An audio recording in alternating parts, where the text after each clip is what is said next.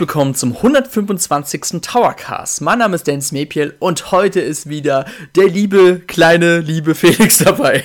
ja, kleine 1,70 Meter.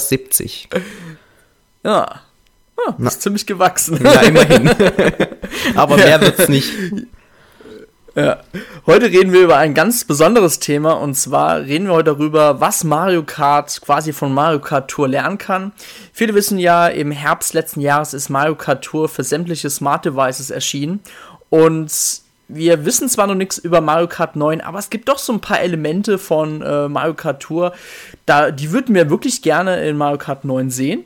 Aber bevor wir wirklich mit dem Hauptthema beginnen, Felix, du erzählst jetzt gerne mal ein bisschen was über Mario Kart, oder? Genau, also ich denke, wir teilen uns da so eine gewisse Leidenschaft für die Serie. Und ich gehe mal auch davon aus, dass du schon von Anfang an dabei bist, oder Dennis? Auf jeden Fall. Also seit Mario Kart 64.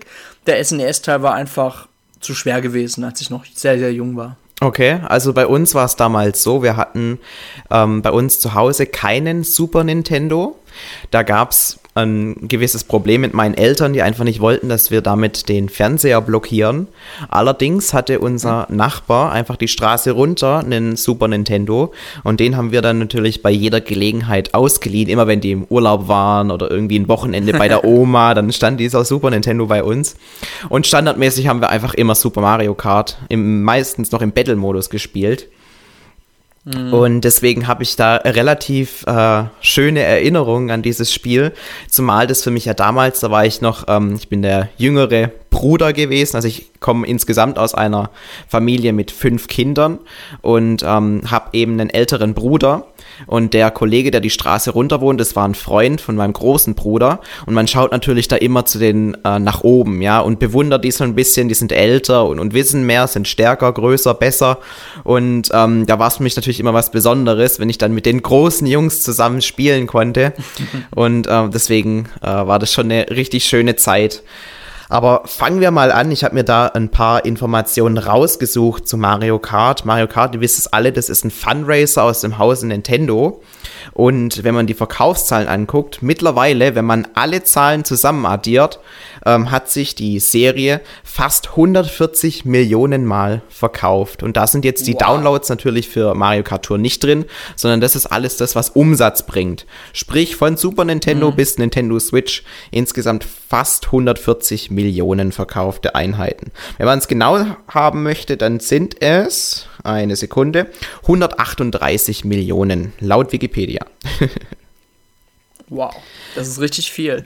Darf ich dich fragen, welcher Teil sich am meisten verkauft hatte? Ja, das darfst du. Und das ist äh, Mario Kart Wii auf der Nintendo Wii damals. Ah. Ist natürlich okay. auch damit verbunden, dass die Nintendo Wii die mit Abstand erfolgreichste Heimkonsole von Nintendo war und ist.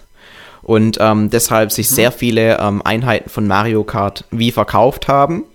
Aber man muss denen ja auch immer hinzurechnen, dass manche Handhelds besser liefen, zum Beispiel ein Nintendo DS. Dieser Teil wiederum ist nur auf Platz 2 mit 23,6 Millionen verkauften Einheiten. Mario Kart Wii dagegen mit 37,24 Millionen nochmal ein deutliches Stück wow. weiter vorne. Also das hat richtig reingehauen, war sehr erfolgreich für Nintendo. Das ist krass. Genau, lass uns doch mal äh, chronologisch kurz durch die einzelnen Teile durchgehen. Alles hat angefangen 1992 mit Super Mario Kart, ja, und nutzte damals auch ganz äh, berühmt diesen Mode 7 Modus. Lag einfach daran, dass der Super Nintendo damals nicht in der Lage war, 3D-Inhalte richtig darzustellen, weswegen da einfach 2D-Inhalte gedreht wurden und, und die Kameraperspektive hat sich eben durch Zoomen und Drehen so ähm, angefühlt, als ob das Ganze 3D war brachte natürlich den Kompromiss, dass ähm, es keine Höhen gab. Also man ist die ganze Zeit auf einer flachen Ebene gefahren gab keine Berge und nichts. Und ähm, mhm. wenn man sich das Spiel heute anguckt, ist es schon ein bisschen Augenkrebs. Ey, ich finde es so schlimm. Also ja, ich also es gibt teilweise gerade die Wassermaps heutzutage, die kann man sich kaum noch anschauen. Zumal ja, das brachte das Spiel auch mit, ähm, der Spielbildschirm dauerhaft geteilt war. Ja, also es gab oben die mhm, ganz normale ähm, Sicht auf das Kart und unten hatte man auch im Einzelspielermodus immer standardmäßig diese, diese Karte eingeblendet. Und ähm, das war vor allem früher, wo man mit Röhrenfernseher eher nicht die größte Diagonale hatte, immer noch ein kleines Problem. Spannend fand ich auch damals äh, die Tatsache, dass es bis heute das einzige Mario Kart ist, wo Donkey Kong Jr. dabei war. Den gab es nämlich später nicht mehr, der wurde einfach ausgetauscht und ist nie wieder aufgetaucht. Aber damals war natürlich Donkey Kong Jr. noch äh, ein Name, heute eher, heute eher weniger. Und ähm, deswegen war der auch Teil dieser Gruppe.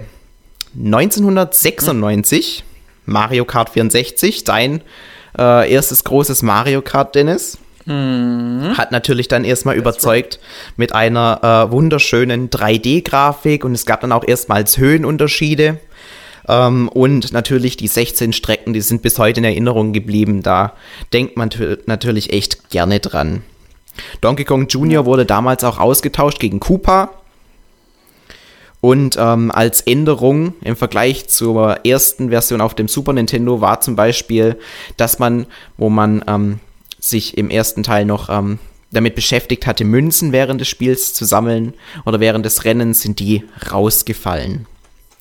Wir gehen mal schnell weiter zu Mario Kart Super Circuit auf den Game Boy Advance. Das war im Jahre 2001. Da waren dann wiederum, äh, da war das Feature mit den Münzen sammeln wieder drin, weil wenn man sich das Mario Kart auf dem Game Boy Advance anschaut, dann fällt auf, dass es sehr, sehr viele Ähnlichkeiten zu Super Mario Kart hat. Also ähm, optisch sind die sehr, sehr vergleichbar. Natürlich ist die Technik des GBAs streng limitiert, aber insgesamt sah das doch nochmal einen Ticken schöner aus als auf dem Super Nintendo. Ist meiner Meinung nach etwas besser gealtert ja. und steuert sich auch, gut, im Vergleich zu heute natürlich immer noch schlecht, aber ähm, besser als der Super Mario Kart Teil meiner Meinung nach.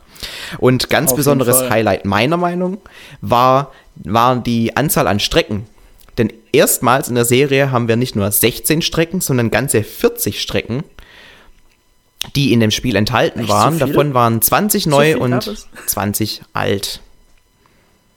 Echt so viele gab es dort? Mhm. Das weiß ich gar nicht mehr. Genau, also wow. man hatte am Anfang eben die 20 neuen Strecken gefahren und dann hat man den Retro Cup freigeschalten. Das hat nämlich damals mhm. mit Super Circuit angefangen und dann hatte man eben nochmal alle Strecken vom Super Nintendo, was damals 20 waren, äh, zusätzlich noch freigeschalten. Nicht schlecht. Genau. Das war auch das erste Mario Kart, das ich damals selber besessen habe. Ich war zwar nicht so gut und wenn ich mir heute Videos davon anschaue, wie Leute crazy über die Rainbow Road von damals drüber heizen, also für die, die die Strecke nicht kennen, die Seiten der Rainbow Roads sind ja klassisch einfach Abgründe und man kann runterfallen. Das Besondere auf dem Super Circuit Teil war aber, dass diese Seiten noch so ein kleines Trampolin hatten. Das heißt immer, wenn man ähm, quasi an Streckenrand kam, ist man erstmal so gesprungen. Und dieses Feature auf dieser Strecke kann man ausnutzen um quasi große Teile der Strecke zu überspringen. Und wenn man quasi den, Pul äh, den, den Pilz richtig einsetzt, springt man über die halbe Strecke drüber. Also wenn ihr das noch nie gesehen habt, schaut unbedingt mal auf YouTube vorbei, ähm, wie da die Weltrekorde auf dieser Strecke aussehen. Das ist einfach unfassbar, wie die da durch die Gegend hüpfen. Ich muss noch was sagen, da gab es ja auch so einen Wolken-Grand Prix oder so eine Wolkenstrecke, die war mega schwer. Also ich habe damals auch echt Probleme mit dem Spiel gehabt, weil stellenweise waren echt unfaire Strecken dabei. ich glaube, die Strecke mit den Wolken, die du meinst, die kam dann später auch nochmal auf dem Nintendo DS zurück, wenn mich jetzt nicht alles täuscht und ich die Strecke richtig äh, interpretiere, die du gerade angesprochen hast, dann haben wir die auf jeden Fall nochmal gesehen. Und meiner Meinung nach war das auch eine Strecke mit, mit der besten Musik im ganzen Spiel. Also die hat mir mhm. wirklich richtig gut gefallen da. Gehen wir noch ja. zwei Jahre weiter, in das Jahr 2003. Da kam dann nämlich auf dem GameCube Mario Kart Double Dash und wie der Name schon sagt, war da das Highlight-Feature eben die Tatsache, dass man nicht nur mit einem äh, Charakter im Auto saß, sondern eben mit zweien. Deswegen der Name Double Dash. Mit zwei Ausrufezeichen dahinter. Also da haben sie an alles gedacht. Yeah! ähm, mit dabei waren da jetzt ganz viele neue Charaktere, zum Beispiel Baby Mario, Baby Luigi oder ähm, Toadette zum Beispiel, Waluigi, Bowser Jr. Auf jeden Fall ganz viele neue Gesichter, die man da gesehen hat. Und für mich damals war es vor allem auch grafisch ein richtiges Highlight, weil es sah schon sehr, sehr gut aus, wenn man ehrlich ist. Auf jeden Fall. Also ich weiß noch, wo ich es damals gekauft habe, Das war noch in dieser roten Verpackung. Das war so ganz speziell so für die Erstkäufer. Das war mega cool. Ähm, es war aber auch mal ganz ungewöhnlich, dass man mal zwei Leute hatte. Und da konnte man auch Multiplayer auch so machen, dass quasi einer hinten und einer fährt. Das war schon ganz cool. Ja, da konnte man theoretisch mit acht Spielern gleichzeitig spielen. Mhm. Das und, das muss man auch sagen, das Spiel hatte einen LAN-Modus gehabt. Das, das heißt, ist da crazy, ne? Für die Zeit. Ja. Ja. Ja, also wir haben das damals auch rauf und runter gezockt. Ist auch eins dieser Spiele, die ich immer in meinem Urlaub in Österreich gespielt habe. Da ein paar Jahre später, nachdem wir auf dem N64 uns mit Mario Tennis gebettelt hatten, kam dann halt Mario Kart Double Dash und hat Mario Tennis abgelöst. Aber das war schon sehr cool und da gab es ja auch diesen Modus, dass man alle Cups hintereinander fährt. Und da ist man schon eine Weile beschäftigt. Es sind zwar nur wieder 16 Strecken gewesen, aber wenn man alle 16 Strecken hintereinander runterfährt, ja, dann ist man schon seine anderthalb Stunden oder so beschäftigt, ne? Mhm. Kommen wir dann jetzt zum nächsten Ableger, Mario Kart DS. Da gab es dann wieder 32 Strecken und erstmals wurden dann auch diese Retro Cups so richtig gefeatured. Ja, also auf dem GBA gab es das zwar auch, aber das war dann mehr so ein Unlockable, so mehr als so mehr oder weniger ein kleiner netter Bonus. Aber dann auf dem DS wurde das so richtig hervorgehoben und die Strecken, die haben auch ein ähm, besondere ähm, neue Features bekommen. Ja, also ähm, es wurde einfach mehr Mühe in das Recycling gesteckt und deswegen sind die auch da erstmals ein bisschen stärker in Erinnerung geblieben. Es war auch das erste Mario Kart mit einem Online-Modus. Ich kann mich noch daran erinnern, bei uns das WLAN in der Wohnung. Das war natürlich zu der Zeit, 2005, noch nicht so ausgeprägt. Und ich musste dann immer mhm. in das kalte Computerzimmer sitzen, wo da der Router stand um dann so ein, ein, richtig schlechtes Signal zu bekommen, ja. Aber es hat ausgereicht, dass ich da ein paar Rennen online fahren konnte und mir war es das damals wert. Ich war wirklich geflasht davon, dass man zumindest gegen drei andere Spieler online fahren konnte. Selbst die Streckenauswahl war damals begrenzt, also es konnten nicht alle Strecken mhm. online gefahren werden. Aber das war schon äh, richtig cool damals und ein, definitiv ein innovatives Feature. Ja, ich habe damals einen speziellen Router gehabt von D-Link oder so. Mhm. Und ich hatte so eine, so eine Art Montagsmodell. Also es war jetzt kein Top-Modell. Und immer nach dem dritten Rennen, im letzten Rennen beim vierten, ähm, ist das Spiel aufgehangen. Und da habe ich immer gedacht, hä, warum hängt sich das immer online auf? Und da habe ich mal im Internet recherchiert damals und dann kam es heraus, dass dieser Router nur begrenzt kompatibel mit Nintendo DS ist und sich quasi Spiele damit aufhängen und das war mega Kacke, muss oh, ich sagen. Das ist also, ärgerlich, boah, ja. Also es war damals wirklich schwierig. Nervig. Es gab da auch so einen besonderen USB- Adapter, mhm. womit man quasi vom PC aus so ein WLAN-Signal herstellen konnte. Aber das war alles so umständlich und auch teuer. Also da ist es heute ganz mhm. anders, wenn man sich online verbindet und es funktioniert einfach. Es war damals auch mit irgendwelchen Pings und so echt schwierig. Was ähm, ja. für mich ein negativer Punkt bei Mario Kart DS war, auch wenn das eins der Spiele war, die ich mit am meisten gespielt habe, ist einfach die Tatsache, dass da durch, das, durch die Drift-Mechanik ne, ähm, das Snaken möglich war. Und jemand, der nicht weiß, was Snaken ist, ihr müsst euch vorstellen, äh, man bekommt ja, wenn man driftet in Mario Kart, bekommt man so einen kleinen Mini-Turbo. Und in Mario Kart DS war es so, dass dieser Mini-Turbo relativ schnell verfügbar war und ausreichend äh, lange anhielt, dass man quasi, dem, wenn man erst in die eine Richtung driftet und dann in die andere, schneller war, wie wenn man einfach nur geradeaus fährt. Und dann sah das eben so aus, als ob alle mit Schlangenlinien so hin und her fahren. Hat mich damals mega angekotzt, aber ich war so skillig und habe mir das tatsächlich dann auch selbst beigebracht, wie das funktioniert. Und teilweise war es auch notwendig, um im Zeitfahren-Modus die ähm, Rekorde von Nintendo selbst zu schlagen.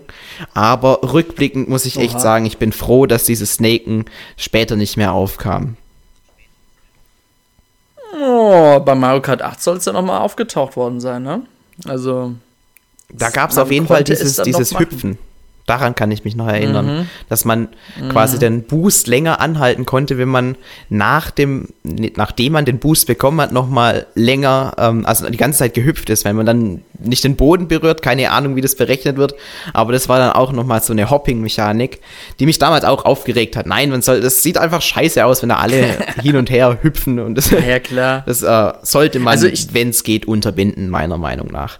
Also ich habe es dann auch bei Mario Kart DS auch mal dabei belassen. Ich habe dann auch nicht mehr online gespielt, weil das hat mich so demotiviert und ich hatte auch keine Lust gehabt, das zu lernen, weil ich dachte mir, es hat nichts mit Mario Kart zu tun, das hat einfach nur mit äh, einem Trick ausnutzen zu tun und halt, ja, das war's. Und da habe ich keinen Bock mehr drauf gehabt. Ja, also das war auch sehr anstrengend, das zu spielen. Die Hände sind auch leicht verkrampft und auch der Daumen, weil er die ganze mhm. Zeit ähm, auf den Pfeiltasten nach links und rechts gedrückt hat. Also es war einfach nicht so geil, wie es hätte sein können.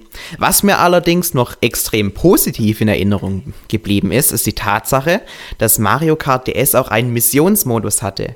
Und der war richtig, richtig kompetent umgesetzt. Also man hatte da wirklich so man würde jetzt in einem typischen Mario-Spiel sagen, man hat verschiedene Welten mit jeweils jeweiligen Unterlevels, aber es waren einfach verschiedene ähm, Schwierigkeitsgrade an Missionen. Ich glaube, insgesamt gab es sechs Kategorien, die dann jeweils in keine Ahnung, acht verschiedene Missionen unterteilt waren. Und das neunte war dann immer noch mal ein Bossfight in dem Missionsmodus selbst. Und dieser Modus hat wirklich extrem viel Spaß gemacht, weil er extrem abwechslungsreich war. Also mal musste man rückwärts durch Tore durchfahren, dann musste man irgendwie mit ähm, mit grünen Koopa-Shells die Gegner abschießen in einer gewissen Zeit. Dann musste man ähm, durch das mit, mit Driften irgendwie bestimmte äh, Strecken und, und Hindernisse durchfahren. Also das haben sie richtig cool umgesetzt. Und auch die äh, Bosskämpfe am Ende, sei es zum Beispiel, dass man auf einer ähm, Stage aus Super Mario 64 bekannt gegen diesen Eis, wie, wie nennt man diesen Eisbobom, äh, kämpft mhm. den man dann von der Strecke schubsen muss, mit Hilfe von ähm, einem Turbopilz. Ja, also es gab da ganz verschiedene, viele verschiedene Ideen und ähm, bis heute finde ich es extrem schade, dass dieser Modus nicht mehr in der Form zurückkam.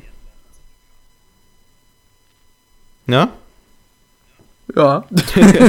ich muss zugeben, ich habe schon keine Erinnerung mehr so richtig an dem Spiel. Oh, schade, das musst du mal wirklich ausprobieren. Also ich habe es jetzt ähm, zuletzt auch mal wieder gespielt, 2019 im, im Herbst mhm. und einfach mal reingelegt und das, das ist schon cool, da zu versuchen, die drei Sterne zu bekommen. Das, das hat wirklich extrem Spaß gemacht. Den Missionsmodus, ja. gab es aber auch dann wieder auf dem Mario Kart Wii-Teil, allerdings in abgeänderter Form.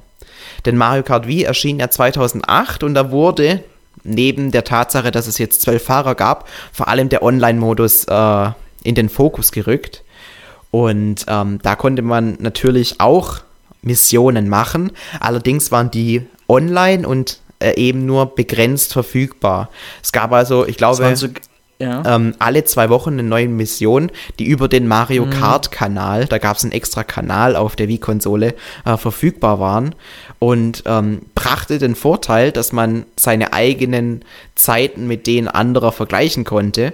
Allerdings finde ich diese Online-Rankings immer relativ demotivierend, weil es immer irgendwelche Freaks gibt, die absolute Monsterzeiten hinlegen und man selbst einfach total abkackt. Deswegen fand ich da diesen Modus nicht so reizvoll und man hatte halt auch nicht dieses ähm, Gefühl, okay, jetzt habe ich eine ne Mission gut geschafft, jetzt würde ich gerne die nächste machen, sondern nein, wenn man die eine Mission gespielt hatte, dauerte es zwei Wochen, bis dann eben die nächste kam. Deswegen habe ich auch am Ende nicht mehr die Mission gespielt, da hat mich die Motivation dann doch etwas verlassen. Also Mario Kart Wii kann ich mich auch noch erinnern, das mit diesen Events. Ich muss auch zugeben, ich habe das glaube zwei, dreimal gemacht und ich bin halt auch nicht so ein Typ, der gerne immer diese zeitbeschränkten Events mag. Ich mag das dann gerne spielen, wenn ich drauf Lust habe. Und irgendwann, wenn du halt 1, 2, 3, 4, 5 Events verpasst, dann habe ich auch keine Lust mehr. Dann habe ich sie immer noch fallen lassen. Ja. Ist halt wirklich eher, eher mäßig gewesen. Mm. Was auch ganz mm. besonders war bei Mario Kart Wii und ähm, auch auffällig auf dem Cover, ist die Tatsache, dass das Spiel mit einem Lenkrad ausgeliefert wurde. Und ich gehörte damals zu der Minderheit, die tatsächlich dieses Spiel auch gar nicht schlecht immer mit dem Lenkrad gespielt haben. Also es gibt ja viele, die sagen, mit dem Lenkrad kann man gar nicht äh, präzise steuern, weil die Bewegungssteuerung einfach zu ungenau ist ab einem gewissen Niveau, aber dem kann ich vehement widersprechen. Bei mir hat es, wenn ich quasi das Lenkrad auf meinen Schenkeln abgelegt habe, mich so leicht nach vorne gelehnt habe, äh, hat es richtig gut funktioniert und dadurch, dass man eh die meiste Zeit driftet, ähm, muss man ja nicht so genau lenken. Also meiner Meinung nach hat es extrem kompetent funktioniert und ich war dadurch nicht schlechter als Leute mit einer ganz normalen Tastensteuerung. Hast du damals das Lenkrad benutzt, Dennis? Am Anfang ja natürlich, um das halt mal, das, dieses Erlebnis mal so mitzukriegen. Und das war schon was Besonderes. Man hat echt das Gefühl gehabt, als würde man wirklich Auto fahren, könnte man schon fast sagen. Also so als jüngerer Mensch dachte man so, wow, cool und so. Und ähm, ja, aber an sich bin ich dann schnell auf den Genki-Controller wieder gewechselt. Der war einfach meiner Meinung nach, einfach weil ich auch den Genki-Controller damals mega geliebt habe, war er für mich halt am besten geeignet für mich. Und ja. Aber ja, es gab auch Leute, die haben dieses goldene ähm, äh, Wii-Wheel ja auch gehabt, quasi als Symbol. Genau, das, Und das hatte waren ich halt damals. wirklich dann die. ja.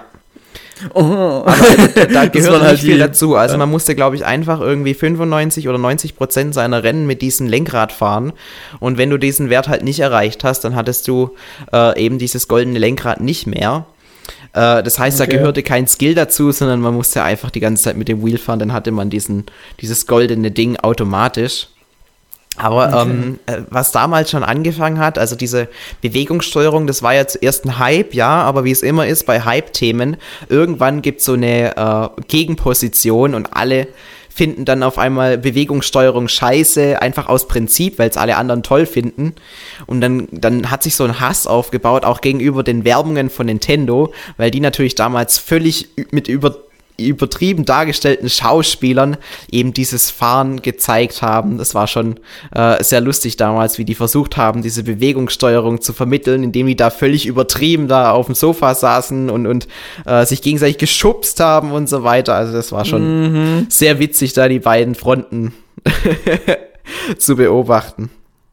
Fun Fact: Damals auf der Gamescom wurde auch so eine Box aufgestellt, da wurden auch Werbespots quasi gedreht. Und damals ähm, bin ich mit Erik und Henry damals noch im Team, ähm, sind wir da reingegangen und da wurde halt auch wie so eine Art äh, Werbespot dann gedreht, da mussten wir ein paar Runden spielen und dann haben sie zu uns gemeint, ja, regt euch jetzt mal richtig auf und battelt euch und schubst euch und so. Und das haben wir auch dann gemacht und am Ende habe ich dann auch irgendwie eine E-Mail bekommen, dass dieser Spot irgendwie so in ausgewählten Kinos gezeigt wurde. Und das war halt schon echt mega schräg. Aber ja, Nintendo hat halt damals drauf aufgebaut. Das war halt dieses, so dieses, ja, diese Emotion zeigen, ne? Und das war halt bei Mario Kart, gerade bei Mario Kart, bis heute ist es immer noch sehr wichtig. Ja, und auch diese Bewegungssteuerung, ich meine, das war der USP von der Nintendo Wii-Konsole und ähm, mehr oder weniger auch das Hauptalleinstellungsmerkmal, das das Ding von anderen Konsolen abgehoben hat und dass sie das in ihrem Marketing in den Fokus rücken, ist ja völlig normal. Ja. Kommen wir nun in das Jahr 2011. Da kam dann auf dem Nintendo 3DS, also mittlerweile sind wir schon bei der letzten Handheld-Generation angekommen, mit Mario Kart 7 der siebte Hauptteil der Serie raus. Und damals neben dem natürlich 3D-Modus, der speziell auf fast jedem Spiel der Konsole erschienen ist, ja, außer in, der, in dem späteren äh, Lebenszyklus des Nintendo 3DS. Außer dann- Pokémon. oder Pokémon. genau. Gab es eben auch noch als neue Features das Gleiten in der Luft mit den Gleitern und das Fahren unter Wasser. Das waren so die beiden neuen Highlights, die da ähm, gezeigt wurden und äh, neu eingeführt wurden. Wie stehst du denn zu Mario Kart 7? Das ist ja noch relativ neu. Ja. Also, ja, neu, okay. Im Vergleich zu denen, die wir jetzt besprochen haben, meine ich natürlich. Ja, klar. Also Mario Kart 7, also ich muss sagen, das mit den Gleitern mit Unterwasser war schon mega geil. Das hat mich damals so an Diddy Kong Racing erinnert. Da konntest du ja auch so auf dem Wasser fahren oder halt auch fliegen. Mein, es hat schon so ein bisschen so ein paar Elemente abgeguckt, aber halt immer noch seinen eigenen Stil verfolgt. Und Mario Kart 7 war auch mal wieder ein ganz angenehmer Teil. Ich weiß noch, wir haben damals bei Endtower ganz viele Mario Kart 7 Abende gemacht. Gerade der Online-Aspekt wurde noch ein bisschen ausgebaut. Da gab es ja auch diese Communities, die man erstellen konnte. Da hat man quasi einen Code jemand geschickt und dann konnte man ja in dieser, innerhalb dieser Gruppe mit anderen Leuten dann gegeneinander spielen, in diesen Räumen halt. Und ähm, Mario Kart 7 ist meiner Meinung nach wirklich einer der besten ähm, Handheld-Teile ever, muss ich sagen. Ja, definitiv. Das kann man auch heute noch wunderbar spielen und, und macht riesen Spaß, gerade auch im lokalen Mehrspielermodus, wenn es eben mehrere Leute mit einem 3DS in dem Spiel gibt. War schon cool. Das stimmt. Das war auch eins der Spiele, Ja. die wir damals, äh, als ich mein Praktikum bei Nintendo hatte, immer äh, gespielt haben. Also das ist ein Dauerbrenner. Da gab es dann ja 2014 auch schon den Nachfolger, aber wir haben trotzdem noch immer wieder mal äh, Mario Kart 7 angeschmissen. War, war echt cool. Sehr gutes Spiel. Mhm. Gehen wir aber dann tatsächlich in das Jahr 2014, wo dann Mario Kart 8 für die Nintendo Wii U rauskam. Und das brachte neben den Neuerungen, die jetzt auch äh, vor allem Mario Kart 7 gebracht haben, noch dieses Anti-Gravity-Feature mit rein. Und das hatte die Folge, dass die Strecken in Mario Kart 8 total crazy wurden. Also man konnte dann senkrecht die Wand hochfahren und äh, einen Wasserfall runter und, und man auf einmal auf dem Kopf, ja. Es hört sich spektakulärer an, als es im Endeffekt ist, weil wenn man auf den Strecken selber fährt, dann bekommt man diese Antigravitation kaum mit. Das Einzige, was man merkt, ist, dass sich dann die, die Reifen verändern und wenn man gegen einen Gegner fährt, dann bekommt man anstatt langsamer zu werden einen kleinen Turbo-Boost. Aber gerade wenn man mit der wunderschönen Grafik, die das Spiel übrigens auch schon damals hatte, äh, sich die Wiederholen, Wiederholungen angeschaut hat, dann wird einem so bewusst, wo man denn da überall hoch und runter fährt. Und ähm, ja, das ist ja bis heute mit dem Mario Kart 8 Deluxe Teil auf der Switch ähm, noch in allermanns Köpfe, um das so auszudrücken. Also jeder, mhm. jeder weiß, wie, das, wie schön das aussieht, das Spiel. Ich finde, da hat auch die Grafik nochmal einen richtigen Sprung gemacht, nachdem es zwischen dem GameCube-Teil Double Dash und der Wii ja eher ähm, einen kleinen bis gar keinen grafischen Sprung gab, ging es da nochmal richtig voran und jeder, selbst die Leute, die damals auf der PlayStation 4 oder der Xbox 360 gespielt haben, haben da mal rüber geguckt und ähm, Xbox One meine ich natürlich, sorry, haben da neidisch rüber geguckt, weil das sah auf der Wii schon, auf der Wii U schon richtig, richtig gut aus. Ja, das stimmt. Da hatte man die grafische Nichtleistung der Wii U gar nicht allzu schlimm empfunden. Ne? Ich kann mich noch erinnern, damals äh, 2000, ich habe das Spiel wurde sogar 2013 schon angekündigt, bevor es, also schon ein Jahr bevor es mal irgendwie rauskam. Das habe ich damals bei Nintendo dann selber angespielt und da wurde natürlich dann die Strecke mit dem intensivsten Antigravitation und so Feature gezeigt. Und das war schon beeindruckend. Und da gab es auch wirklich, ich weiß noch in den ersten Demos, da gab es sehr limitierte ähm, Items. Es war halt so, ja, ich glaube nur so zwei, drei Items, die man da zur Verfügung hatte. Aber man hat schon damals gesehen, hey, wow, das wird richtig geil. Und die Grafik war echt Hammer. Also da habe ich echt gedacht, so, wow, äh, läuft es wirklich auf der Wii U? Aber ja, es lief auf der Wii U. Und, Und vor allem mit ja. 60 Bildern, ne? Also es lief super flüssig. Ja, das stimmt. Das ist auch für einen Racer natürlich heutzutage sehr wichtig. Ja. Auch was mir in Erinnerung geblieben ist, äh, vielleicht wissen das noch die ein oder anderen, es gab äh, diesen Hype um den Luigi Death Stare ähm, mm. in den Wiederholungen, wenn Luigi überholt wurde und dann, ähm, das ist so animiert, dass dann der Charakter immer den Überholenden anschaut und Luigi hat halt einen absoluten Todesblick drauf gehabt, ja, und das ging wirklich in Social Media hoch und runter. Äh, Nintendo hat sich natürlich riesig darüber gefreut, weil es gibt eigentlich nichts Besseres, wie wenn ähm, sich jeder über dein Spiel unterhält. Und das war eigentlich eher so dem Zufall geschuldet, weil irgendjemand mal rausgefunden hat, wie böse Luigi eigentlich guckt, wenn er überholt wird oder wenn er jemand anderen abschießt. Ja, also das äh, hat da wirklich einen gewissen Kultfaktor entwickelt und äh, war ein richtig äh, auffälliges Thema auch dann im Internet. Also ich fand es mega cool mhm. und natürlich eins der schönsten Dinge, die diese moderne Grafik mitgebracht haben. das stimmt, ja. Was auch ähm, besonders war für ein Mario Kart war, dass es das erste Mario Kart mit einem downloadable Content war. Ähm, oh ja. Mhm. Man konnte, ich glaube insgesamt, wenn man beide gleichzeitig kauft, für ungefähr 12 Euro ähm, acht neue Strecken, sechs neue Charaktere und dann eben neue Kartteile erwerben. Und die neuen Strecken, die dann da rauskamen, die waren auch wirklich sehr kompetent umgesetzt und sind ja auch jetzt fester Bestandteil in der Deluxe-Version auf der Switch. Ja. Und Animal Crossing hat quasi seinen Auftritt erhalten. Genau, da gab es ja dann äh, verschiedene Franchises, die dann ihren Weg äh, in, nach also ins Mario Kart gefunden haben. Unter anderem ja auch Link mit seiner besonderen Strecke, mhm. Animal Crossing, und es gab eine Excitebike-Strecke. Und natürlich F-Zero, die sehr geile Strecken bekommen haben. Das stimmt. Ja. Da hat man quasi nochmal schön ähm, mit den Füßen auf die F-Zero-Serie draufgetreten ja, und sagen, hey, wir wissen, dass es noch gibt. Ja, aber er kommt nichts. Dich, dich, dich. ja, und danach ja. natürlich, als diese F-Zero-Strecken kamen, jeder ging dann wieder so durch, da ging dann der Hype durch das Internet, ja, äh, das ist eine Ankündigung, so bald kommt ein neues genau, F-Zero, ja. ja. und alle machen sich Hoffnung und bis heute ist einfach noch nichts passiert. Und sieht auch nicht danach aus, als ob äh, demnächst leider ein F-Zero erscheinen könnte. Äh. Aber noch schlimmer war der Auftritt bei Nintendo Land von F-Zero. ja, das, das, war dann die Krönung. Äh, was, was auch ähm, interessant war, das äh, wissen die meisten wahrscheinlich gar nicht mehr. Es gab auch einen Mercedes-DLC. Mhm. Und zwar äh, wurden da drei neue Cards freigeschaltet. Der, der war aber umsonst. Äh, eben mit einem besonderen Mercedes-Design. Ist natürlich so eine typische Kollaboration für Nintendo, die ein bisschen Geld bringt. Meiner Meinung nach hat es aber nicht ins Spiel gepasst. Und ich finde, das wirkt auch jetzt auf der Switch total befremdlich, wenn einer mit einem Mercedes durch die Gegend cruist.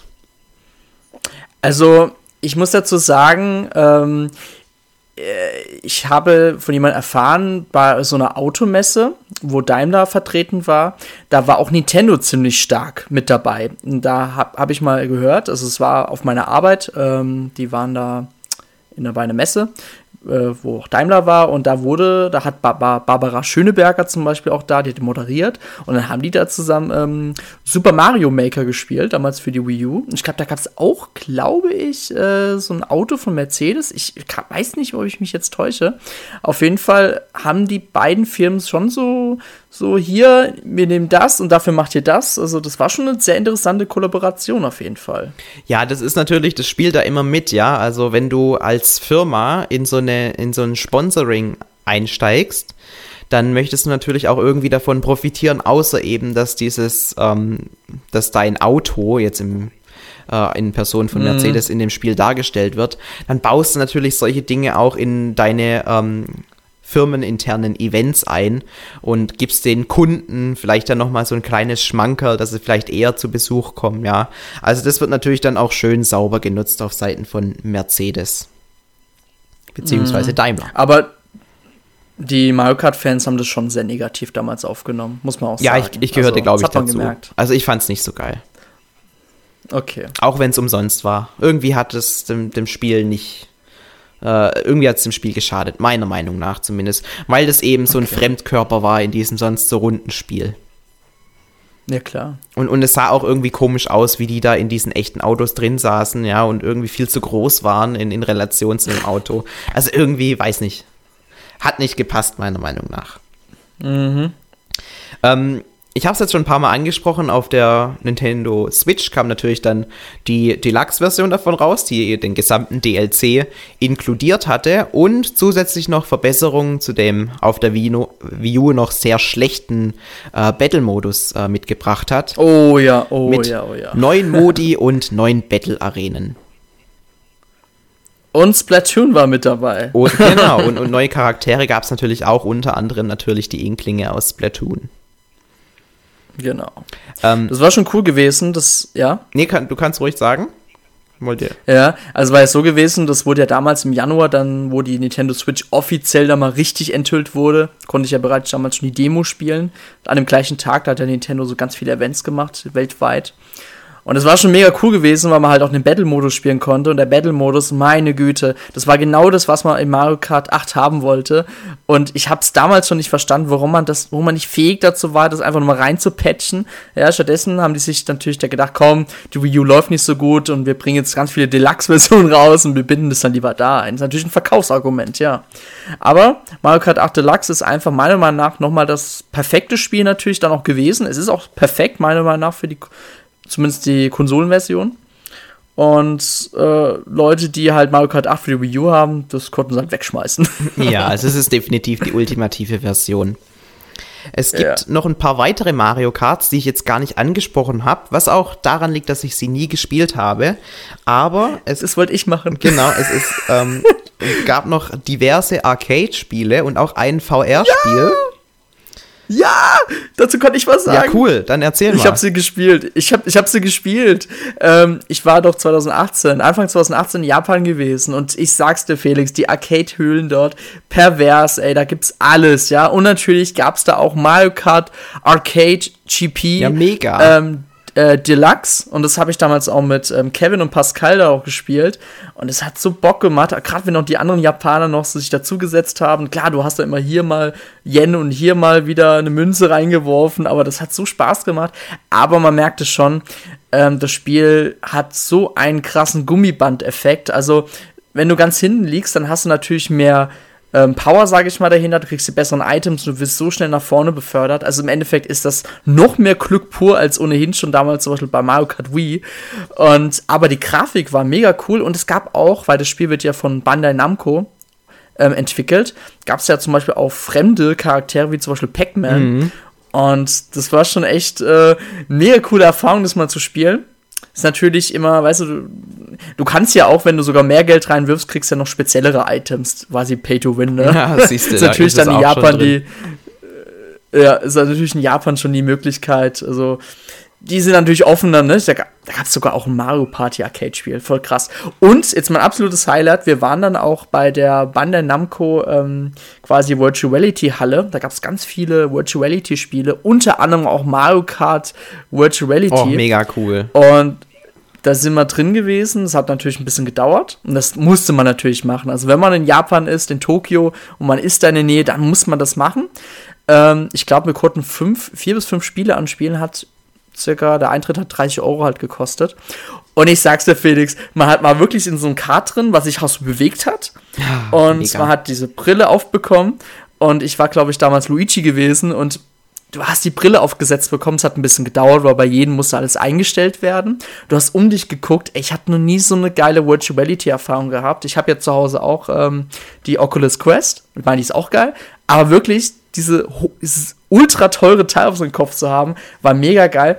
Und du bist dann losgefahren. Und das Erste, was ich getan habe, ich habe voll geschrien, weil diese Immersion quasi so durch deinen Körper gegangen ist. Ich habe richtig Gänsehaut bekommen.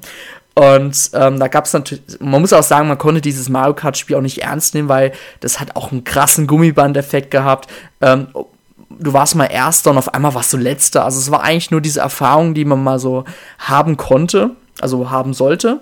Quasi, wie wär's, wenn du wirklich jetzt in der Welt wärst? Und du hast halt wirklich dieses Item in der Hand gehabt, konntest du werfen. Und was wirklich krass war, wenn du diesen Kleidermodus halt dann quasi dann drin warst, ähm, hast du quasi Wind, quasi von so einem Ventilator in dein Gesicht geblasen bekommen. Oh, da haben sie ja an alles gedacht, das ist ja Kart, mega. Das Kart hat sich quasi dann so natürlich so bewegt, als würdest du wirklich fliegen. Ey, das, ich, ich habe echt gedacht, ich fliege gleich hier runter. Das war echt wirklich die krasseste Virtual Reality-Erfahrung, die ich je gehabt habe. Gewonnen habe ich da leider nicht. ich glaube, das war damals Kevin gewesen. Das war natürlich dann aber, äh, der, dem Gummiband-Effekt geschuldet, dass du nicht gewonnen hast. Ja, ne? natürlich, ja. Ja, klar.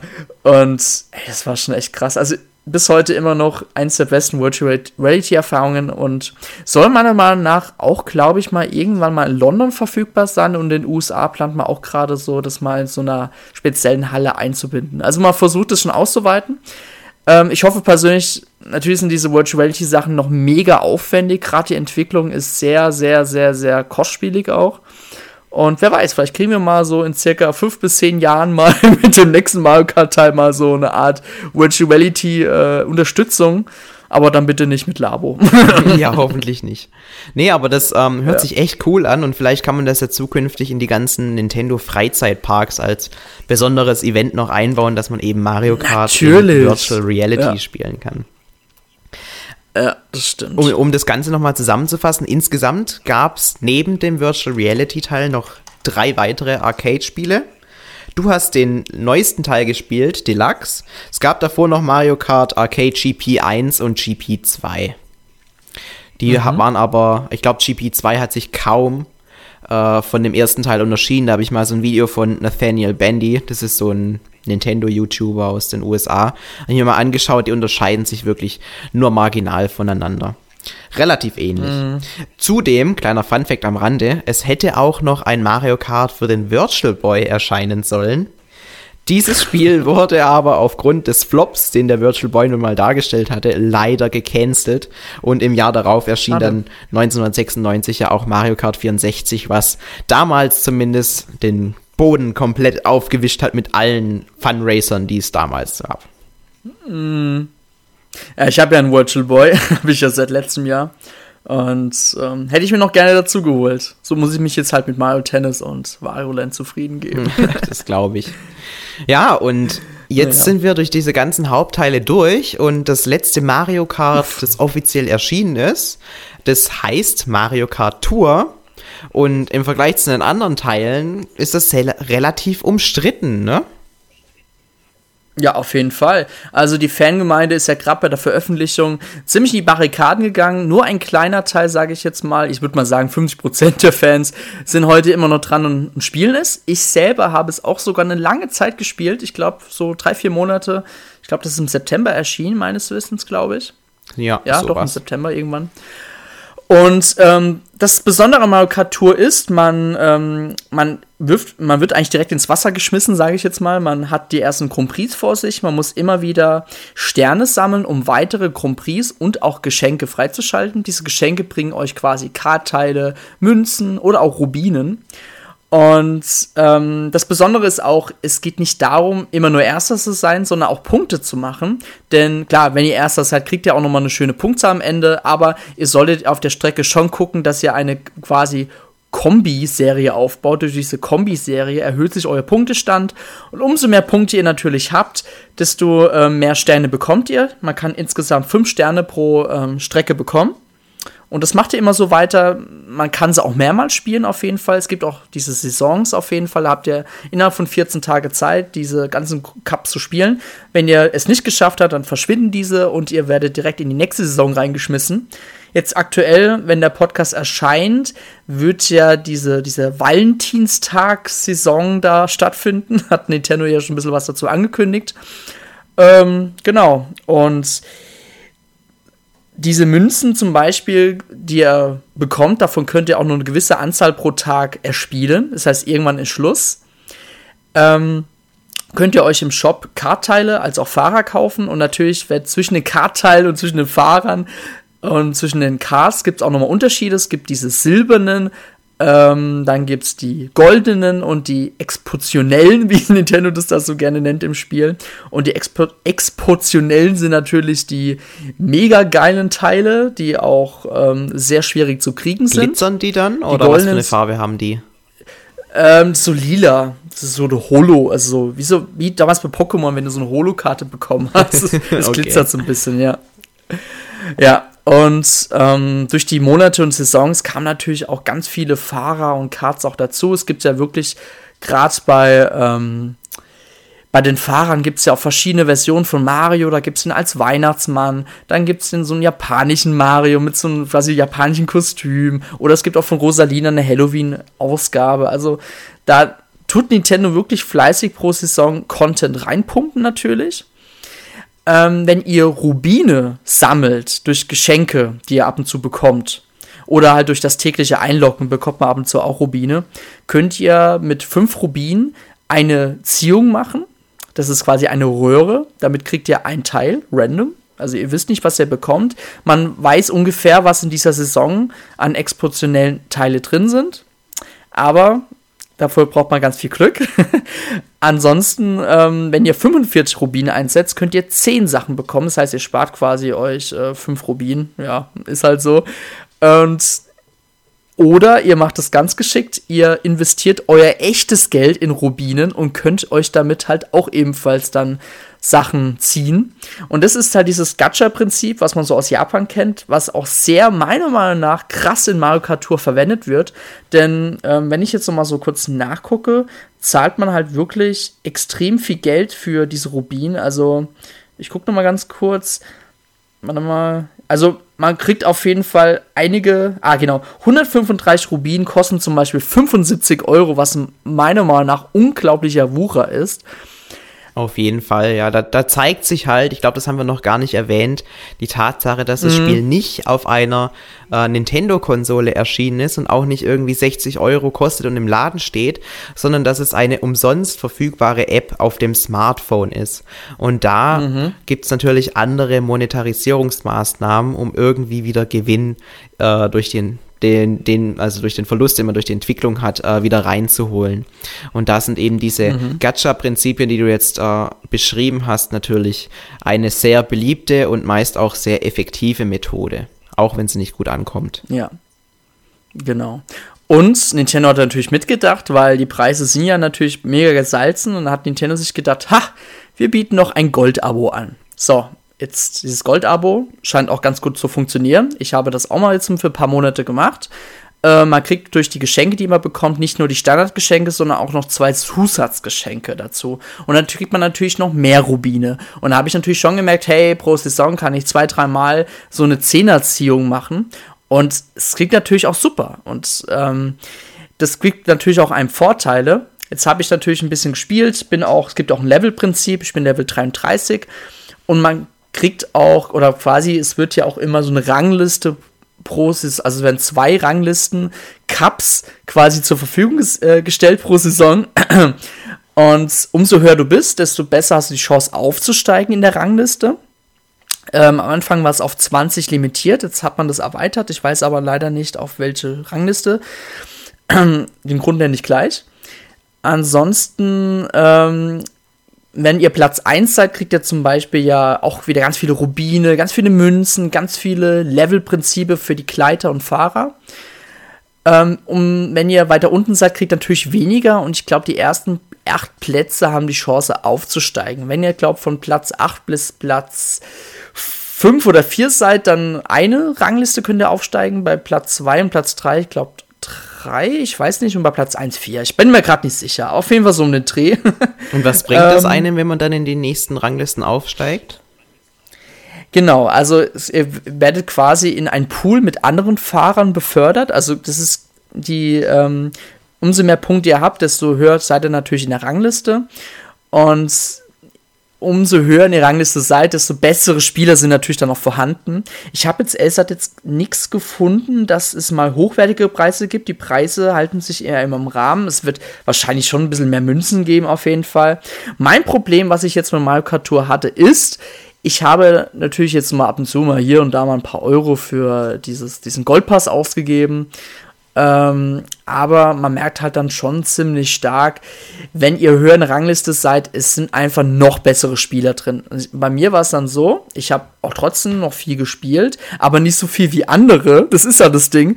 Manche waren ja schon, oder ich habe mal vorhin geguckt, in dieser Weltrangliste sind schon welche über Level 50, was total krass ist. Und ich bin Level 33, obwohl ich auch schon echt viel gespielt habe. Und man hat gar keine Chance mehr. Das heißt, ich habe nur die letzten zwei Saisons bin ich nur noch abgestiegen. Ich weiß, ich bin nicht mehr keine Rangliste mehr aufgestiegen, sondern abgestiegen. Und selbst da hatte ich dann keine Chance mehr gehabt. Und dann habe ich mir gedacht, ganz ehrlich, da habe ich auch keine Lust mehr. Weißt du, wenn da Leute in der Rangliste unter mir sind, sind aber ein höheres Level als ich, weil sie halt, keine Ahnung, wahrscheinlich, ähm, die spielen natürlich brutal viel, natürlich viele Japaner.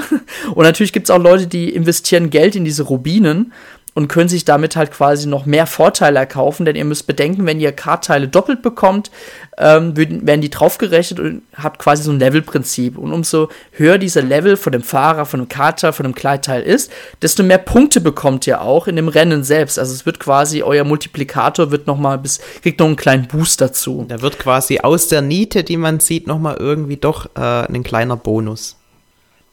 Ja, aber selbst die, ihr müsst ja selbst dann bei den Cups die die Rangliste dann dementsprechend ausführen, ähm, Glück haben, dass genau diese Teile drankommen, die bei euch gut geskillt sind, sage ich jetzt mal.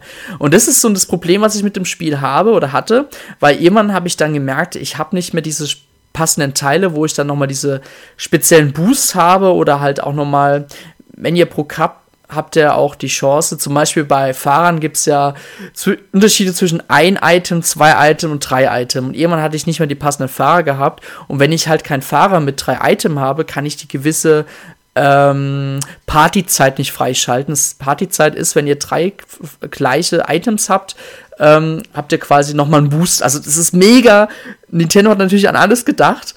Aber ganz ehrlich, das hat mich so frustriert, weil irgendwann habe ich mich dann selber erwischt, so, ma, jetzt fehlt mir der und jetzt muss ich irgendwie gucken, dass ich das kriege und jetzt muss ich ja ganz viel spielen. Und dann habe ich schon durchgerechnet, wenn ich jetzt heute so viel spiele, habe ich dann diese Rubinanzahl, das heißt, ich kann wieder ziehen und vielleicht habe ich Glück. Und man merkt halt schon, ne, es ist so eine Art Zwang dahinter. Und ich habe mich auch selber erwischt, wie ich auch nur noch dieses Spiel gespielt habe. Und ich habe auch gar nichts mehr auf der Nintendo Switch gespielt, weil ich nur dachte, oh, ich muss heute jetzt unbedingt dieses Ziel erreichen. Und ich habe dann vor paar Wochen selber für mich den Schlussstrich gezogen, habe gesagt, komm, ich habe jetzt gefühlt 30, 40 Stunden damit Spaß gehabt, aber jetzt reicht es mir auch. Jetzt habe ich auch keine Lust mehr, Geld rein zu investieren. Jetzt habe ich mal eine Zeit lang ohne diesen Goldpass mal gespielt und man merkt halt richtig, du bist der Depp vom Dienst. Also du hast gar keine Vorteile mehr, du wirst einen Stich gelassen und die Motivation sinkt total. Und jetzt, wie gesagt, ich spiele es nur noch vor mich hin und ich guck mal, weil ich war ich bis Level 40 noch und guck mal dann, wie es läuft. Aber ganz ehrlich, wenn ich Level 40 bin, sind die meisten dann schon bestimmt Level 60, 70 und dann kann ich sowieso vergessen. so, das war mein Monolog zu diesem Spiel jetzt. Ja, also das, das, quasi ähm, du hast jetzt diese Gacha-Prinzipien erklärt und die sind natürlich alle äh, sehr fragwürdig und klauen einem auch so ein bisschen den Spielspaß. Allerdings muss man ja auch dazu sagen, obwohl auch die Steuerung nicht so präzise und genial ist wie auf den anderen Konsolen, wo man wirklich einen, einen Stick hat oder eben das Lenkrad auf der äh, Wii, ähm, hat es ja doch einen gewissen Appeal gehabt, dass du so lange dran geblieben bist. Und das hatte auch diverse Gründe. Ne? Ja, auf jeden Fall.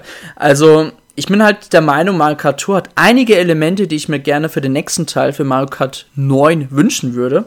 Zum Beispiel gab es ja auch die Strecken, Da gibt es zum Beispiel, ähm, also da gab es die normalen Strecken, die ja bekannt sind, zum Beispiel aus den Reihen. Da gibt es zum Beispiel ähm, den Cooper-Strand, das Luigi Menschenhaus zum Beispiel.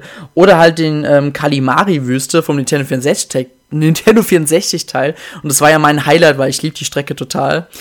Und da gibt es halt nochmal einen späteren Cups in Markatur nochmal verschiedene Versionen, zum Beispiel die R, also die R-Version, das ist natürlich Return, das heißt, ihr fährt rückwärts, was man natürlich. Oder? Ähm, oder Reverse, ja. ja. Also rückwärts halt. Sorry, ja, genau, Reverse. ja, jetzt habe ich Return gesagt, egal. Reverse, genau. ähm, dann gibt es die X-Version, das ist quasi so eine Art Deluxe, sage ich jetzt mal. Extreme, so habe ich immer äh, gedacht, steht X. Ja, so Extreme oder so, halt mit, mit vielen Rampen. Das heißt, wenn ihr Glück habt, könnt ihr eure Kombi durch die geschickte Fahrweise mit den Rampen sogar noch weiter erhöhen und quasi noch mehr Punkte abstauben. Genau, also das sind so Sachen, gerade die X-Version, man, die Reverse können wir ja eigentlich schon, die gibt es ja auch eigentlich in den ursprünglichen Mario Kart-Teilen. Aber so also eine, das wäre mir so, neu. So leicht. In welchem Mario Kart kann man denn rückwärts die Strecken fahren? Es gibt doch so einige. Nee, nee, du, du verwechselst es mit gespiegelt. Ah, nee, gespiegelt. Genau, ah, rückwärts ist, finde ich, nochmal eine ganz andere Sorry. Geschichte, weil ähm, die meisten stimmt, Strecken sind recht, ja gar nicht ja. designt, dass man die rückwärts durchfahren kann. Weil es da stimmt, zum Beispiel irgendwelche recht, ja. ähm, Abgründe gibt, wo man eben nur von der einen Seite hochfahren kann. Aber ähm, im Mario Kart Tour wurde es eben möglich gemacht, dass jede Strecke auch irgendwie rückwärts befahrbar ist. Dann natürlich mit Hilfe von irgendwelchen Schanzen oder, oder neuen Streckenabschnitten, die mhm. dann da irgendwie reingebaut wurden. Das sieht man auch dann, äh, wo quasi nachgebessert wurde, dass man das eben rückwärts fahren kann. Aber das ist auf jeden Fall was komplett Neues gewesen im Teil. Mhm. Das hat, da hat gerade mein Gedächtnis mir einen Streich gespielt. ja, kein ja, Problem, recht, dafür ja. bin ich da. Ja, ja. Und die X-Reihe halt, also wenn man verschiedene, wenn nochmal die Strecke sich innerhalb nochmal verändert, das sind so für meine Meinung nach Elemente, die könnte man ruhig in Mario Kart 9 einbauen. Da hat Nintendo, ich glaube, Nintendo hat auch Mario Kart Tour auf jeden Fall genutzt, auch ein bisschen zu experimentieren und zu gucken, wie es ankommt. Ich finde gerade auch der Content, der natürlich auch ähm, jede Woche nachgeliefert wird, kann man eigentlich schon fast sagen, jede Woche. Alle zwei, glaube ich, Finde ich schon es dauert immer zwei Wochen, bis eine ja, Saison kommt. Ja, aber durch die Rangliste, äh, wie soll ich es beschreiben, wenn man zum Beispiel äh, eine Ranglistensaison vorbei ist, und die geht ja wöchentlich, so eine Ranglistensaison, mhm. also es hat nichts mit der großen Saison zu tun, kann man ja quasi aus einem großen Pool von Fahrern nochmal andere Fahrer ziehen, die vielleicht dann in der ersten Ranglistenwoche nicht gab, also oder die Chance geringer war. Aber du hast schon recht, jede zwei Wochen wird eigentlich dieses Update geliefert. Ähm, und ich finde, das sind wir schon wieder bei Game as a Service auf jeden Fall, was Nintendo ja damals bei Splatoon 1 als auch bei Super Mario Maker sehr verstärkt drauf eingegangen ist. Und da könnte man wirklich dann bei Mario Kart 9 anknüpfen. Gerade, ähm, dass man vielleicht wie jetzt bei Super Smash Bros. Ultimate so eine Art Echo-Fahrer dann hat. Quasi sind dieselben Charaktere, plus halt äh, mit verschiedenen Designs. Dann gibt es dann zum Beispiel, wie ich ja vorhin meinte, den Weihnachtsmann Mario, die Halloween Rosalina oder halt auch von den Baby-Versionen gibt es ja auch verschiedene so Kostüme. Und das ist halt schon mega süß und da könnte man wirklich anknüpfen Mario Kart 9, weil das das könnte man vielleicht auch mit gewissen ähm, Challenges oder Missionen anbieten, die es ja auf Mario Kart Tour auch gibt. Ähm, es gibt ja pro Cup bei Mario Kart Tour diese Challenges, zum Beispiel fahre durch so viele Tore, flieg so weit wie du kannst, ähm, sammel, sammel Münzen, ähm, erreiche eine hohe Kombi-Anzahl durchs Driften oder durch die Rampen und so weiter. Und gerade diese Challenges, die man ja auch schon, wie du vorhin meintest, bei Mario Kart Wii dann eher in diesen Events hatten, könnte man vielleicht so eine Art Grand Prix vielleicht sogar auch verwenden. Genau, und das könnte man zum Beispiel im Mario Kart Tour ähm, verwenden. Und die Missionen im Mario Kart Tour, ähm, ich meine Mario Kart 9, und ähm, diese Missionen im Mario Kart Tour zum Beispiel, das sind so gewisse so Textaufgaben, zum Beispiel ähm, werde dreimal hintereinander ähm, 150 Grand Prix Dingsbums ähm, Erster oder so. Und genau, das sind diese ganz normalen Missionen und das könnte man in Mario Kart 9 auch wieder einbinden. Und dadurch könnte man jetzt zum Beispiel durch Updates oder durch immer wieder neuen Events, ähm, die aber nicht zeitlich beschränkt sind, Nintendo, vielleicht einbauen, um vielleicht neue Charaktere, neue Kartteile oder neue Kleider zu erhalten. Das wäre schon ganz cool. Definitiv. Allerdings finde ich, man muss es dann wieder auf die Konsole anpassen. Also dieses Game as a Service, so schön das äh, sein mag, dass es eben ständig neue, neue Inhalte gibt, stört mich in der Hinsicht, dass dann alte Sachen dann eben nur begrenzt verfügbar sind. Und ich finde, man kann zwar viele Inhalte von Mario Kart Tour in ein neues potenzielles Mario Kart 9 einbauen. Allerdings möchte ich diese dann nicht so zeitlich begrenzt nur zur Verfügung haben und äh, vor allem nicht meinen Fortschritt verlieren, den ich davor hatte. Das war nämlich für mich der Hauptdemotivationsfaktor. Als nämlich die neue Saison begonnen hat, war mein kompletter Fortschritt in der ersten Saison weg, weil die einfach nicht mehr verfügbar war. Und ähm, da geht für mich so, das ist natürlich ein dummer Instinkt eines Menschen, ja, relativ primitiv. Aber dadurch ging für mich halt dieser Fortschritt, den ich mir davor erarbeitet habe in dem Sinne, einfach komplett verloren. Und das hat mir dann extrem die Motivation beraubt. Und ich konnte mich in der zweiten Saison noch ein bisschen aufrappeln, die nochmal zu spielen. Aber als dann auch da der Fortschritt weg war und die dritte Saison begann, ja, da, da hat mich dann das Spiel leider verlassen. Also ich fände es schön, mhm. wenn Nintendo diese ganzen Inhalte wie Reverse-Strecken und, und neue Kostüme und so ähm, bringt, ja, vielleicht auch schon von Anfang an in dem Spiel drin, weil ich mag es auch nicht, wenn quasi von Anfang an dir diktiert wird, so viel kannst du jetzt spielen und später kommt dann das mit dazu. Mhm. Ähm, aber gut, das ist ein Kompromiss, den wäre wär ich noch bereit einzugehen. Ich möchte halt nicht alles, was ich davor gemacht habe, dann verlieren. Und es sollte auch immer die Möglichkeit geben, wenn ich jetzt ein halbes Jahr später in das Spiel einsteige, dass ich dann alle Inhalte auf einmal bekomme und nicht irgendwie äh, dadurch, dass ich eben nicht von Anfang an dabei war, diverse Inhalte nicht mehr bekomme. Das ist auch so ein Punkt, der mich dann immer stört, weil das ist natürlich auf dem Smartphone so, dass man immer dran bleibt, ja, die App regelmäßig öff öffnet und den ähm, den Gold-Abo-Modus mhm. E-, eben aktiv hält. Aber das sind ja Dinge, die bei einem 60 Euro oder 70 Euro äh, Spiel aus dem, aus dem Mediamarkt eben nicht, nicht relevant sind, sondern da zahlt man eben am Anfang eine Summe und hat dann hoffentlich ohne äh, laufende Kosten das volle Spielerlebnis. Ja, auf jeden Fall. Ich, meine Argumentation geht ja auch in die Richtung auf jeden Fall, dass man kein weiteres Geld mehr investieren muss, sondern einfach ähm, dass man die Sachen auch weiterhin freischalten kann. Wenn jetzt zum Beispiel jetzt jemand in zwei Jahren meint, hey, ich hätte gerne mal Mario Kart 9, dann kann ich immer noch dieselben Missionen und Challenges immer noch freischalten und spielen und kann vielleicht nach und nach aufholen, zum Beispiel, wenn Nintendo jetzt sagt, hey, wir machen jetzt jede zwei Wochen, bringen wir jetzt hier Challenges und Missionen. Natürlich hat man immer einen großen Berg an Content, aber ganz ehrlich, es gibt viele Spieler, die stehen natürlich auf Content und so steigert sich auch die Langzeitmotivation, finde ich persönlich. Ähm, ich finde auch so ein Kart-Level-System ähm, gibt es ja bei Mario Kart Tour, wenn ihr ja, wie ich schon vorhin meinte, wenn ihr Kartteile doppelt habt, bestimmte Anzahlen, dann steigert sich das Level. Das heißt, ihr kriegt mehr Punkte. Man könnte vielleicht in Mario Kart 9 überlegen, ob man nicht vielleicht bestimmten Attribut nicht aufstocken will. Zum Beispiel bei der Geschwindigkeit, beim Driftverhalten, bei der Beschleunigung oder beim Bremsen, wo man ja nicht bremst beim Mario Kart. Ähm, also wir das bremsen so Sachen kann man tun das vielleicht. genau, ja. ähm, das ist natürlich auch nur begrenzt, nicht, dass man jedes Kartteil voll auftunen kann. Aber das wäre auch so ein interessanter Aspekt. Man kann vielleicht so die Kartteile wieder resetten und quasi neu aufzutunen. Das wäre so mal ein interessanter Faktor, weil das, da würde sich meiner Meinung nach auch die Spielzeit verlängern. Denn die meisten, gerade die Pro-Gamer natürlich, die sind, äh, wie schon bei Splatoon 2 oder 1, auch erpicht darauf, ihre perfekten Teile so aufzutunen mit verschiedenen Attributen. Und das könnte ich bei Mario Kart 9 aus ein großes Potenzial darin sehen. Ja, würde ich dir grundsätzlich auch zustimmen. Das würde mich auch freuen, allerdings nur in einem separaten Single. Singleplayer-Modus. Weil ich finde, online sollten schon die Gegebenheiten für alle gleich sein, dass jeder dieselbe Chance hat, auch zu gewinnen. Das würde mich schon extrem stören, mhm. wenn es dann da wieder so eine zwei- oder noch mehr Klassengesellschaft hätte, weil manche einfach schon mehr Zeit in das Spiel investiert haben. Und wir wissen, Mario Kart ist so ein mhm. Spiel, da dauert es irgendwie eine Woche und dann sind Leute schon irgendwie äh, mit 70 Stunden Spielzeit auf der Uhr absolute Überskiller und du bist dann irgendwie als arbeitender Mensch vielleicht mit 5 fünf Stunden oder so, mehr Zeit hattest du nicht, mm. äh, schon relativ weit unten und hast dann schon aus Prinzip keine Chance mehr, weil du einfach die viel schlechteren Kartteile besitzt. Also für einen Singleplayer-Modus. Ja fände ich das extrem cool, wenn man sich dann auch seinen eigenen Charakter so ein bisschen aufleveln kann, ja.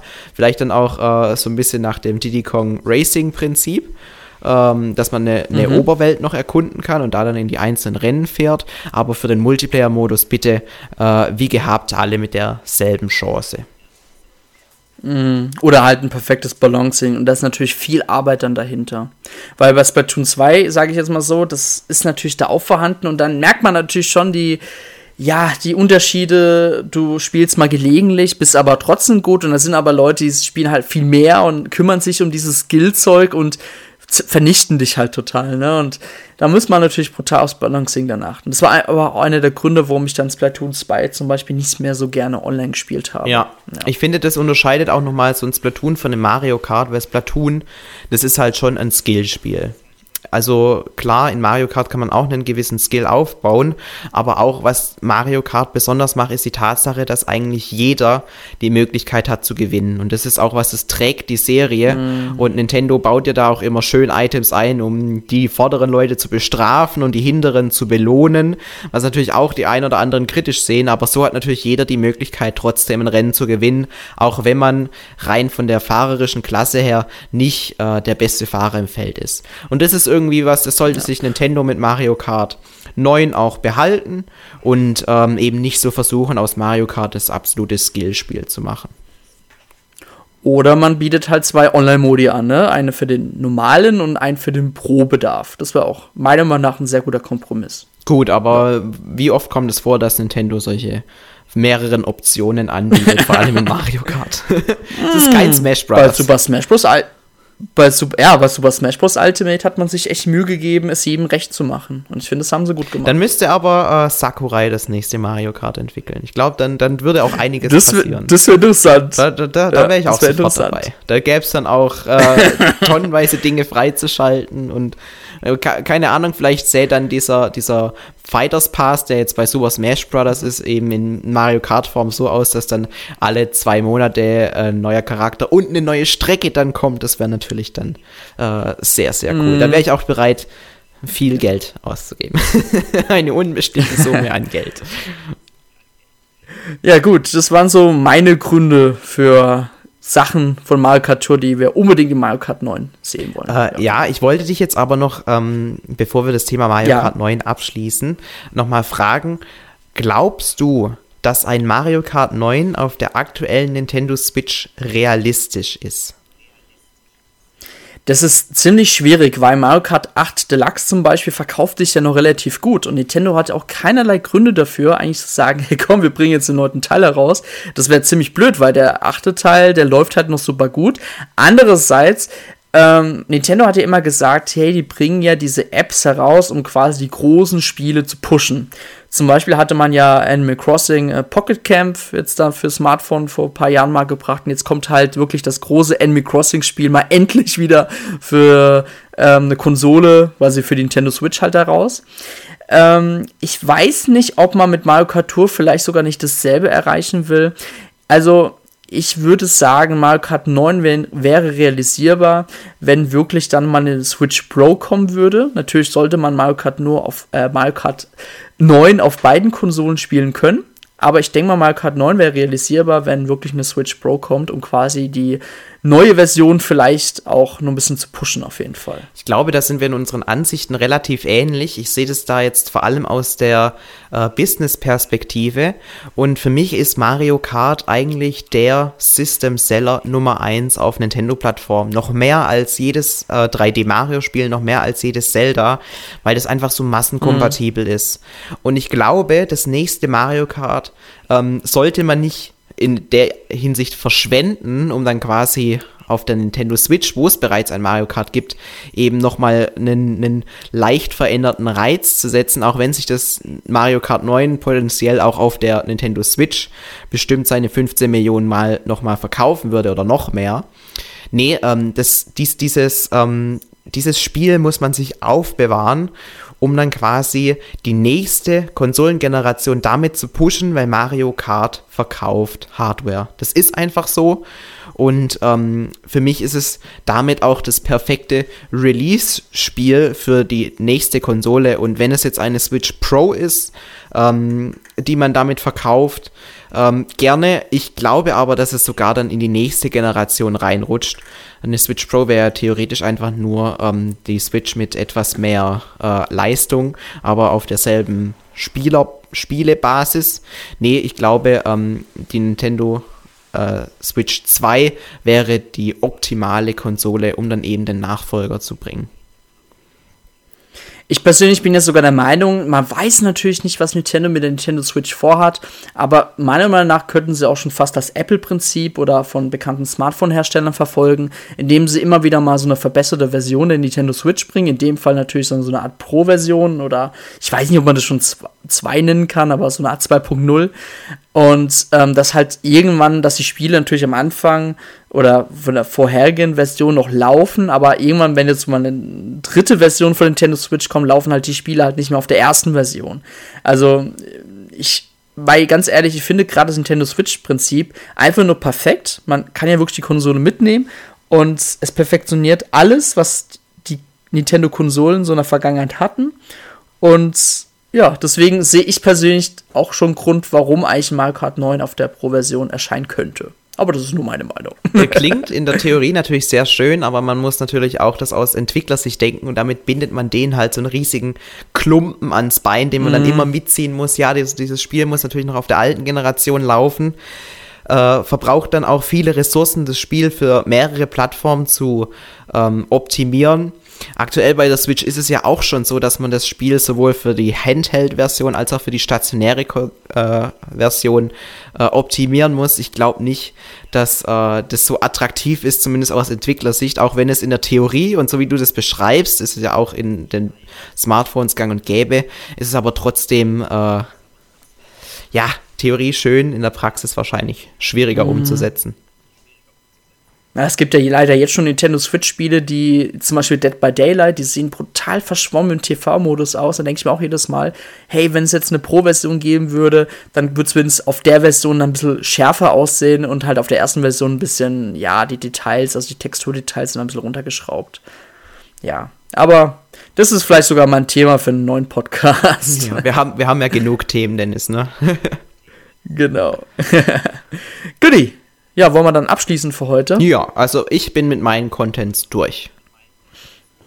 Genau. So, dann danke fürs Zuhören. Wenn ihr ebenfalls, vielleicht kennt ihr sogar noch Features, die gar nicht in Mario Kart Tour sind, aber ebenfalls ihren Weg in äh, Mario Kart 9 finden sollten, dann schreibt es doch bitte in den Kommentarbereich auf entau.de unter dem YouTube-Video. Und ja, wir würden uns freuen ähm, auf ein bisschen Feedback. Und genau. genau. und lasst mal eine, eine neue Rezension auf iTunes da. Da könnt ihr uns nämlich äh, Sterne geben genau. und die Möglichkeit eröffnen, dass noch mehr Leute diesen Podcast finden. Genau. Wir würden uns natürlich uns nur mit fünf Sternen zufrieden geben. Sonst lohnt es sich genau. ja auch nicht, eine ja, Rezension zu schreiben, ne? Ist das. So. Genau. Dann könnt ihr es gleich lassen. so. Ja, Felix, dann haben wir heute wieder super gemacht, würde ich sagen. Und wir hören uns dann wieder in zwei Wochen. Ja, Eigenlob, das können wir. Man hört sich. Ciao. Ciao.